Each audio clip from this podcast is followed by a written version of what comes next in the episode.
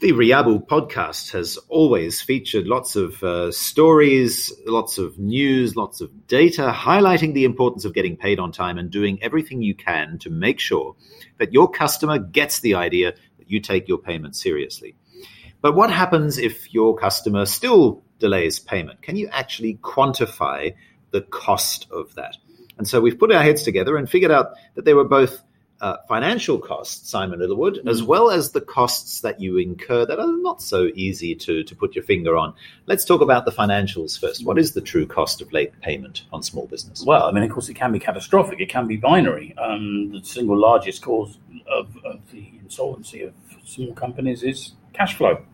Um, but let's just assume that we're not in that dramatic space. Let's just assume that it's an inconvenience. So I'm not getting the money in that I'm owed by my customers so I've, I have constraints then potentially on what I spend money on. If I'm lucky, it'll just be discretionary spend, i.e., stuff that I can afford to temporarily postpone or stop. But for many businesses, it's going to be critical spend, keeping the lights on, paying the wages, and investing in the business. So that's the first casualty.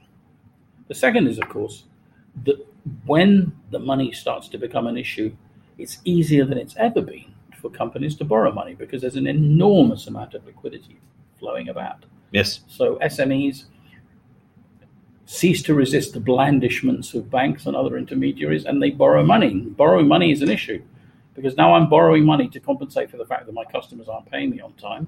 I'm having to pay interest, which is another profit and loss expense outgoing to add to the other ones that I couldn't previously afford to, to meet, right? So fortunately, interest rates are still relatively low, but yeah. uh, all indications are that that's going to tick up next well, year. Well, you know, we I, I, I can't get any two people to agree on this, but everyone agrees that there's going to be inflation. It would be strange if there were inflation and interest rates remain low, but we'll, we'll see. Um, I never make predictions. I think it's more than likely that they will eventually tick up. Yeah. Well, they'll have to because they're already so low. Can't go much lower. No, they are. They, they are. They are well below any meaningful cost of capital. Yes. The only reason they're so low is because money's being printed. there's no value to money. There's no. There's no yardstick by which to measure it. Uh, so those are the actual practical financial costs. Um, the worst being I go out of business, but the other ones being that I'm severely constrained, or I have to borrow money. Either way, it affects my ability to earn a good living from my company. You could also presumably just look at the revenue that debt collection agencies in your country, wherever you might be listening uh, to us from, how much revenue do those debt collection companies make? Arguably, every dollar in that total revenue bill revenue figure is money that companies could save themselves if only their customers paid them on time. Yes, I mean, if you have to write off a debt or give it to a debt collection agency, the probability that you'll collect it in full is extremely small by things get by the time things get to that stage, your customer's largely insolvent or completely insolvent. So, um, so yes, um, that's not a good situation to be in. And one of the things we always say, and check out our book, Let the Cash Flow, to, to see this explained in detail, is that so much of, of the way that companies collect their money occurs when it's too late to affect the outcome. So companies typically focus on on, on how to get the customer, how to generate the product, how to go out there and build the business. But they but they come to the question of, oh, what should our payment terms be and what, what should our invoice look like and when should we call the customer to get them to pay as an afterthought. And by by building it into your culture as an afterthought, you pretty much guarantee that you're going to get paid late and that in a significant percentage of cases, it may become a problem. The key thing about getting paid on time is First of all, check out the person you're doing business with so as to minimize the risk that you're selling to someone who now or in the future won't be able to pay you. And secondly, make sure that the terms of payment are firmly agreed in writing, reinforced throughout the service process, and then that you follow up your invoice very, very quickly. Remove every impediment that you know of to the customers paying you on time. Meantime, in the United Kingdom, pre COVID, the number of, or the amount of money tied up in late supplier payments was about 26 billion pounds. Um, and uh, as we know, in 2017, the UK also passed the law which ensured, or tried to ensure, that companies do pay on time. Prompt payment could prevent 50,000 businesses from going bust each year, says towards towardsdatascience.com, which in itself costs $2.5 billion. So there really is a lot of value in um, real tangible economic value that could be salvaged if only businesses. Well, let's analyze that. There was a survey that was done at the beginning of COVID uh, that we talked about, which suggested that SMEs on the whole have only one to two months working capital in the business. And in many cases, it's a month or less. Meaning that if your suppliers consistently pay you late and your business is dimin- diminish in size, you've got almost no buffer. And not only have you got no buffer, but your ability to find money elsewhere if you're if you're that strapped is significantly lower than that of a much larger enterprise. So they simply do not have the wiggle room. Once things become bad very quickly, they find themselves unable to operate. Yes. So that then brings us to the to the intangibles, right? So we've talked about debt collection agencies. We've talked about the cost of interest on loans and overdrafts. We've talked about the, the sheer cost of actually closing down a business, which also has to be taken into account. But there are also some intangible costs, such as opportunity cost and others, uh, Simon. Yeah, I mean, um, opportunity cost, you can't obviously invest money in the growth of your business. You might see an opportunity, for example, to move from your current failing business to another one or another set of customers or products but you need money to do it, and you don't have money to do it because you can't get the money. Um, but of, of, course, there's a another cost, a human cost, um, to this. Um, if you're running an enterprise and you're bumping on the bottom and you don't know whether you can pay your wages or pay yourself a salary every month, that is extremely stressful. Yes. Add, add to that the fact that in a country like Singapore, where a business owes money to a bank, 70% of the time approximately, that is secured against the primary residence, either of the lender or of a close relative. So the level of mental health stress that you're dealing with here is related to the fact that not only are you potentially going to lose your business, but your entire family is going to get thrown out of its home, right? Yes. Which can't be very easy to deal with. Yeah? No, it's and if you've suffered this sort of anxiety, you'll know exactly what we're talking about. You don't even want to go to the letterbox because it'll only have bills in it anyway. Before long, because most entrepreneurs' um, business uh, finances are tied up so closely to their personal finances, um, before long there's a spillover from the trouble collecting by the business into your personal life. Yes, I mean it's very hard to remain cheerful under circumstances like that. I mean it depends on the individual, but you know, if your children, aged relatives, um, awful, awful, and uh, you know that kind of human cost is very visible um, all over the world, but particularly here in in, in, in, in Asia because people by and large have fewer resources to fall back on here than they do in Western Europe or America. Yes. Um, which makes so. it all the more important that you treat SMEs from whom you buy more than fairly. But it also is incumbent on the SMEs to invoice correctly. And I guess that's the whole point of Riabu. The whole point is that the cost, you probably don't need to be told all the costs that we've laid out in the course of the last uh, 10 minutes of our podcast.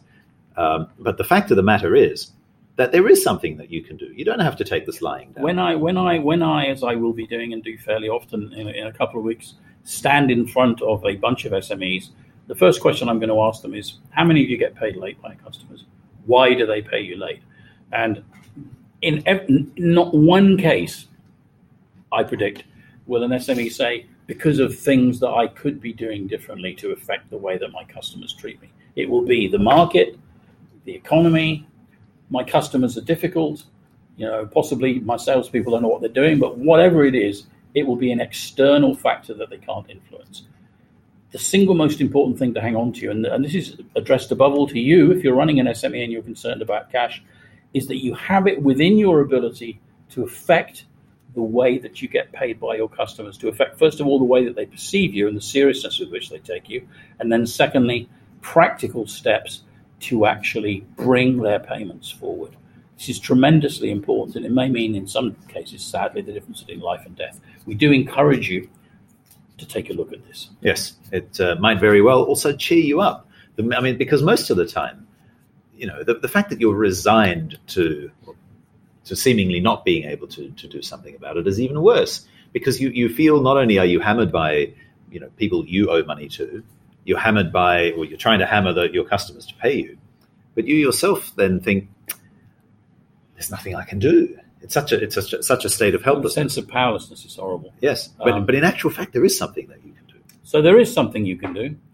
we've tried to make the prescription for success as simple and digestible as possible. Do take a look at our book, Let the Cash Flow, and you can very quickly see there are things that you can do practically to change the way that your customers view you, get the money in quicker, and ensure that you have the money you need to support yourself, pay your wages, and grow your business. If you have your own story, please uh, email us, service at riabu.com. We'd love to hear uh, what uh, has gone on in your life and in your business, uh, and to, to, what extent has that anxiety and opportunity cost uh, cost you, possibly even more than the financial cost. So, how many people do you think will actually in this in the seminar? How many people will say that they will that they all get paid late? Um, most people will, will acknowledge that they have, because everyone has a customer or two that pay late. So everyone will acknowledge that some customers pay late. But I predict nobody will volunteer the idea that they could be doing better themselves. But when I put it to them, when I say, "Do you find that you do any of these things?" or when you when you take a customer to task for paying you late, how often do they tell you that you've done something wrong or that the invoices? Are, then I'll get them to say, "Yeah, that does happen."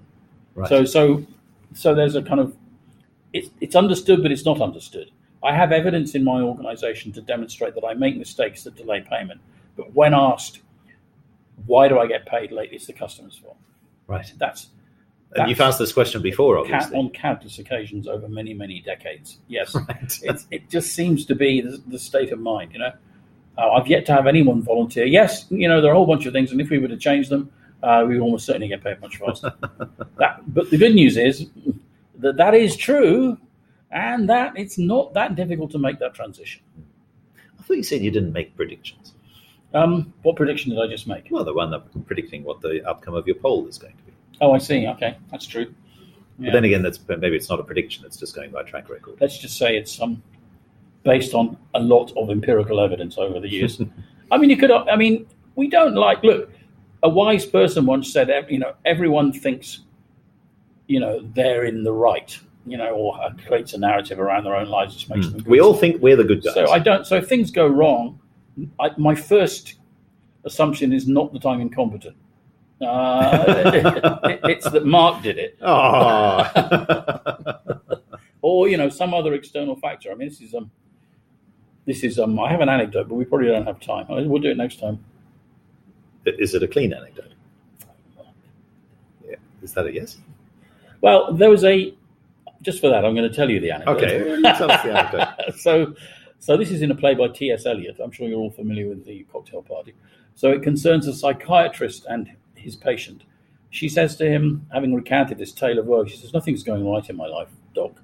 I sincerely hope that there's something wrong with me." And he said, "He says, why on earth would you say something like that?"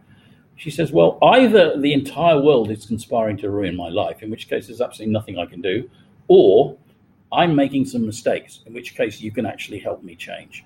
Okay. Well, that's actually so, pretty good. So, my message to, well, it's, yeah, uh, my message to those of you who are struggling with late payments is there are things that you can do to make changes relatively quickly. And if you are blaming the whole wide world, then you're probably not right, and it's certainly not helping you.